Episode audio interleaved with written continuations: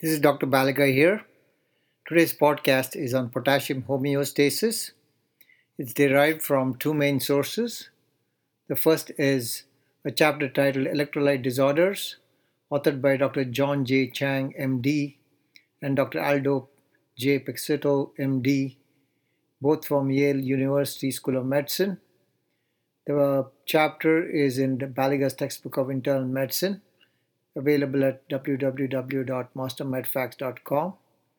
Another important uh, resource is an article in the New England Journal of Medicine, uh, July 2nd, 2015. The article is titled An Integrated View of Potassium Homeostasis. It's authored by Dr. Michelle Gumz, PhD, Dr. Lawrence Rabinowitz, PhD, and Dr. Charles S. Wingo, MD. The extracellular potassium concentration is tightly maintained between 3 to 5 milliequivalents per liter because normal potassium levels are essential for generation of normal action potentials in the cardiac and skeletal muscles and the neurons. Maintaining normal normokalemia is also important for hormone secretion and action, for maintaining vascular tone, systemic blood pressure control, gastrointestinal motility, acid base homeostasis, glucose and insulin metabolism, mineralocorticoid action, renal concentrating ability, and fluid and electrolyte balance. There is a tight regulation of extracellular level of potassium because even the ingestion of a normal meal can potentially result in derangements of potassium levels. An average adult has approximate levels of 60 to 80 millimoles of total extracellular potassium and levels of 20 to 25 millimoles of total plasma potassium. Despite the fact that a meal may contain more potassium than the total plasma potassium content, mechanisms such as rapid clearance by renal and extrarenal mechanisms, the variations in plasma potassium level during the course of a day are commonly no greater than 10%. Renal potassium excretion also has a circadian rhythm independent of ingestion of food and modulates other mechanisms that control potassium excretion. An understanding of the circadian clock is beneficial because it allows timed administration of drugs which can influence potassium levels. Aldosterone and cortisol have an endogenous circadian secretion pattern. So, sampling at specific times will reduce variability and improve clinical assessment. Moreover, the action of these hormones is influenced by the circadian clock. The substantial daily variation in urinary potassium excretion justifies caution in the use of random urine sampling to evaluate hypokalemia or hyperkalemia. Without consideration of the time of collection, random measurement of urinary potassium may either underestimate or overestimate 24 hour rate of potassium secretion. The time of the day also affects adaptation to potassium level and thus can be important in emergency potassium replacement therapy. Potassium homeostasis involves two concurrent processes external and internal. External potassium homeostasis regulates renal potassium excretion to balance potassium intake minus extrarenal potassium loss and correction for any potassium deficits. Internal potassium regulation controls the asymmetric distribution of total body potassium, with the greater part that's approximately 98% being intracellular, and only a small fraction, that's about 2%, which is extracellular. The external potassium balance involves three control systems. Two systems can be categorized as reactive, whereas the third system can be considered predictive. A negative feedback system reacts to changes in the plasma potassium level and regulates the potassium balance. potassium excretion increases in response to increase in plasma potassium, leading to a decrease in the plasma level. A reactive feed-forward system that responds to potassium intake in a manner that is independent of changes in the systemic plasma potassium level has been recognized. Currently, the component mechanisms remain under study and are not clearly delineated. Because oral potassium intake was seen to produce a marked excretion of urinary potassium, in the absence of effective increases in the plasma potassium levels, researchers have postulated that potassium receptors reside in the gut, hepatic portal vein, or liver. Experiments with the use of vagotomy and hypophysectomy support the role of vagal afferents and the pituitary as components of the system. Animal models have shown that an oral potassium load can lead to urinary excretion of potassium, but aldosterone, vasopressin, alpha melanocyte stimulating hormone or alpha MSH, gamma MSH, and peptides such as glucagon like peptide 1, guanylin 1, uroguanylin, and other candidate substances do not appear to be responsible. The nature of factors that affect urinary excretion of potassium merit further investigation. A predictive system appears to modulate the effect of reactive systems, enhancing physiologic mechanisms the time of the day when food intake characteristically occurs, typically during the day in humans and at night in nocturnal rodents.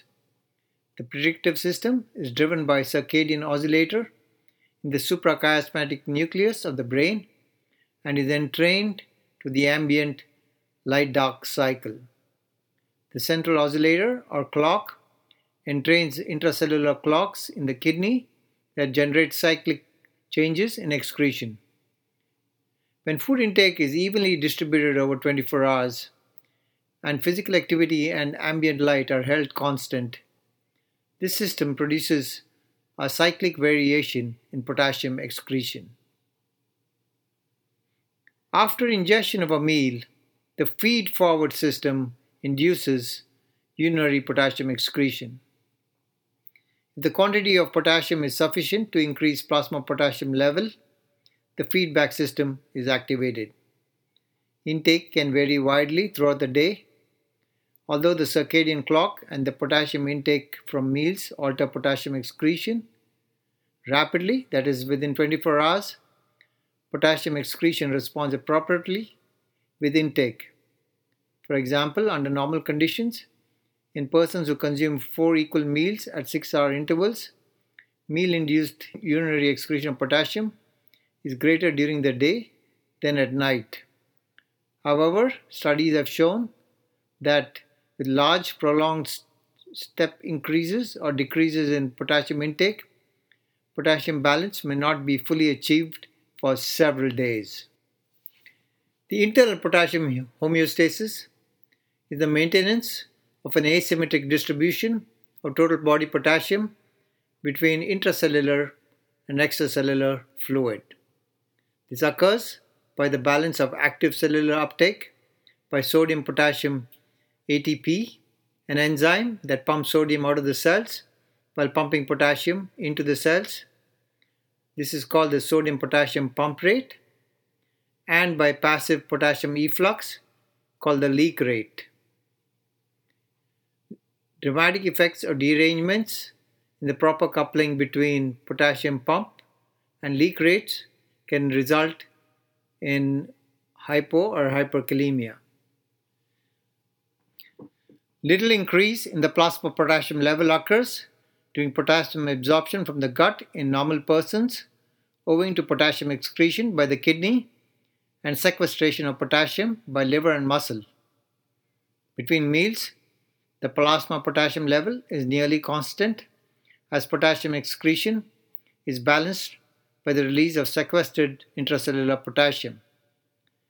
Potassium depletion primarily involves loss of potassium from muscle, although it may be reflected in reductions in plasma potassium level.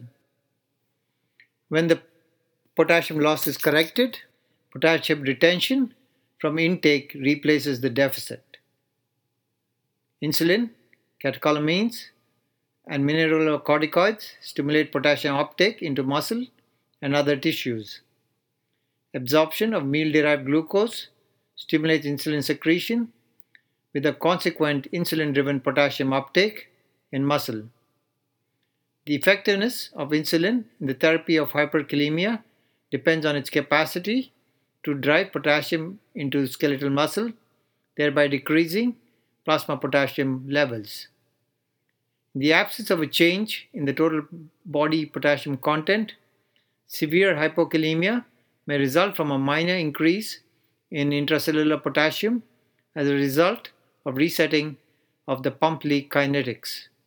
The pump leak kinetics are not altered by short term elevations in aldosterone, but are reset by chronic mineralocorticoid stimulation, which reduces the plasma potassium level in the absence of discernible changes in the total body potassium content. Such actions contribute largely to the reductions in plasma potassium associated with increased secretion or administration of aldosterone. Nevertheless, supraphysiologic rates of aldosterone secretion, as in primary hyperaldosteronism, may be associated with potassium depletion. Aberrant potassium homeostasis. The concurrent activities of the external and internal systems act to maintain the plasma potassium level within narrow limits. However, in clinical practice, clinicians often encounter deviations from normal levels when potassium intake is greatly altered. Hypokalemia and hyperkalemia frequently occur as a result of non homeostatic processes that are not regulated by change in potassium balance. These processes increase or decrease potassium excretion, but not in response to changes in potassium intake. Example action of diuretics, alterations in acid base balance, or impaired kidney function, or limit the capacity of the kidney to compensate, example, in chronic kidney disease. Cellular buffering of potassium provides, therefore, the first immediate defense against a major fluctuation in extracellular potassium concentration. The cells contain 98% of the total body potassium that is 3000 to 4000 milliequivalents, and can sequester extracellular potassium in hyperkalemia or release intracellular potassium in hypokalemia. Renal potassium handling. The kidneys provide a long term potassium homeostasis by adjusting the urinary potassium excretion according to potassium intake and body's potassium status. The urinary potassium excretion which rises in response to an increased potassium intake and hyperkalemia, is so efficient that even a tenfold increase in the daily potassium intake from 40 to 400 milliequivalents does not produce hyperkalemia. A corollary to this is that persistent hyperkalemia always indicates a defect in the urinary potassium excretion. In contrast, in response to a decreased potassium intake and hypokalemia, urinary potassium excretion can fall to low as 15 to 25 milliequivalents a day. Therefore, a diminished potassium intake alone, unless quite severe, does not cause chronic hypokalemia. Except for cases of the non renal potassium loss from the gastrointestinal tract or skin, persistent hypokalemia stems from an excessive urinary potassium excretion. Potassium that is filtered at the glomerulus is largely resorbed in the proximal tubule in the loop of Henle. Consequently, the rate of renal potassium excretion is determined mainly by the difference between potassium secretion and potassium reabsorption in the cortical distal nephron and collecting duct. Both these processes are regulated. Potassium ingestion stimulates potassium secretion and inhibits potassium resorption. Factors that regulate potassium secretion and reabsorption can be divided into those that serve to preserve potassium balance or homeostasis and those that affect potassium excretion without intrinsically acting to preserve potassium balance or contra homeostatic. Examples of the latter include flow rate in the renal tubular lumen and the luminal sodium level. Acid base balance also affects potassium excretion. The predominant effect of acidosis is to inhibit potassium clearance, whereas the predominant effect of alkalosis is to stimulate potassium clearance. The major cell types of the cortical collecting duct that are involved in potassium balance include the principal cell and the alpha intercalated cell. In principal cells, potassium is actively pumped into the cell from the peritubular fluid by basolateral sodium potassium ATPase, also called sodium potassium pump, and is secreted at the apical membrane by potassium channels and by functional potassium chloride co-transporters. The sodium potassium pump moves out three sodium ions and moves in two potassium ions, thus removing one positive charge. In the alpha intercalated cell, potassium is actively absorbed from the lumen and can exit the cell apically during potassium repletion states or basolaterally during conditions of potassium deficiency. The collecting duct is part of the aldosterone sensitive distal nephron, which also includes the distal convoluted tubule and the connecting segment. These segments also have the capacity for substantial net potassium secretion. Apical cellular sodium entry through the amiloride sensitive epithelial sodium channel promotes active basolateral cellular potassium uptake in exchange for sodium extrusion by the sodium potassium pump. Apical sodium entry through the epithelial sodium channel depolarizes the apical membrane, which stimulates potassium secretion through apical potassium cells. Functional co-transport of potassium chloride also affects potassium secretion and is particularly important when the luminal chloride level is substantially re- reduced as an administration of non-reabsorbable anion or during chloride-dependent metabolic alkalosis. Active potassium reabsorption is driven by an apical membrane proton pump, potassium pump. The activity of this pump is pH sensitive and activated by acidosis, potassium restriction, and mineralocorticoids. The mineralocorticoid effect may explain the lack of substantial renal potassium loss with chronic mineralocorticoid stimulation. Thus, mineralocorticoids can enhance potassium resorption or secretion depending on the potassium balance. The renal handling of potassium occurs in three stages in the distinct anatomic sites of the, along the nephron. The first stage is the filtration of plasma potassium at the glomerulus. The second stage involves net reabsorption of greater than 90% of the filtered potassium in the proximal tubule, that is 60 to 80%, the remaining 25% at the loop of Henle. As a result, the fluid leaving the loop of Henle achieves a low luminal potassium concentration.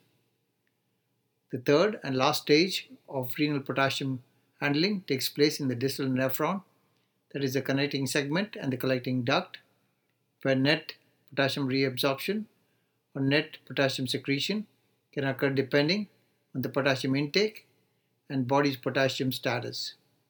On a typical day of 100 milliequivalents of potassium, the distal nephron achieves net potassium secretion, which is responsible for the majority of the potassium appearing in the urine.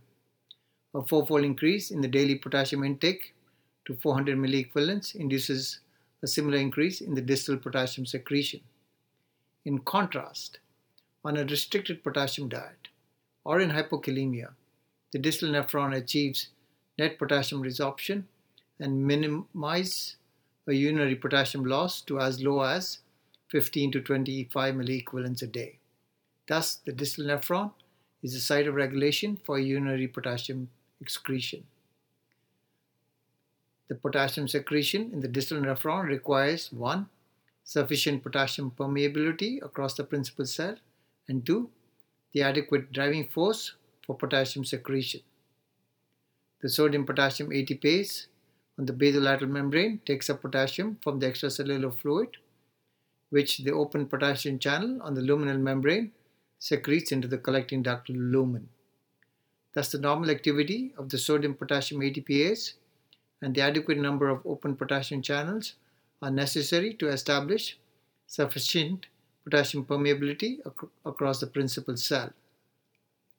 By stimulating the sodium potassium ATPase and increasing the number of open potassium channels, aldosterone enhances potassium permeability and induces kaliuresis. The driving force for potassium secretion stems from the low luminal potassium concentration and the lumen negativity. The fluid entering the distal nephron is low in potassium because of potassium resorption in the proximal tubule and the loop of Henle. An adequate distal tubular flow then maintains the low luminal potassium concentration by washing away the secreted potassium and preventing its buildup. The adequate distal tubular flow also helps generate and maintain the lumen negativity by producing an adequate supply of intraluminal sodium. The entry of the sodium into the principal cell via the amiloride sensitive sodium channel with a slight delay in the reabsorption of anions such as chloride makes lumen negative relative to the cell. By increasing the number of open sodium channels, aldosterone stimulates the sodium resorption and contributes to the generation of lumen negativity. Finally, the resorbed sodium exits the cell across the basolateral membrane by sodium potassium ATPase in exchange for the extracellular potassium. The foregoing discussion highlights the central role that aldosterone, inadequate distal tubular sodium delivery, and urine flow play in the renal potassium excretion.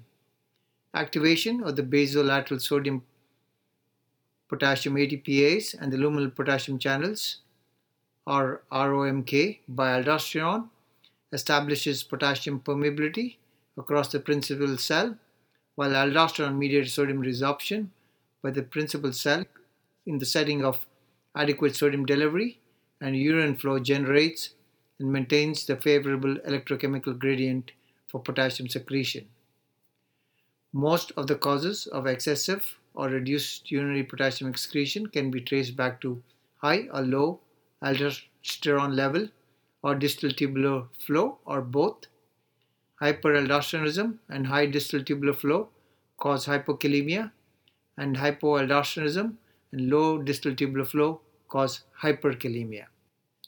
Much evidence supports the role of the circadian clock in external homeostasis, and some evidence indicates a role in internal homeostasis. In vertebrates, a central clock in the suprachiasmatic nucleus of the brain and peripheral clocks that are present in virtually all cells regulate circadian rhythms. Although ablation of the suprachiasmatic nucleus disrupts many circadian rhythms, particularly those related to activity, the circadian rhythm of potassium excretion is preserved, presumably due to continued activity of renal cell clocks. Indeed, this rhythm persists after removal of the adrenals and requires no environmental stimuli.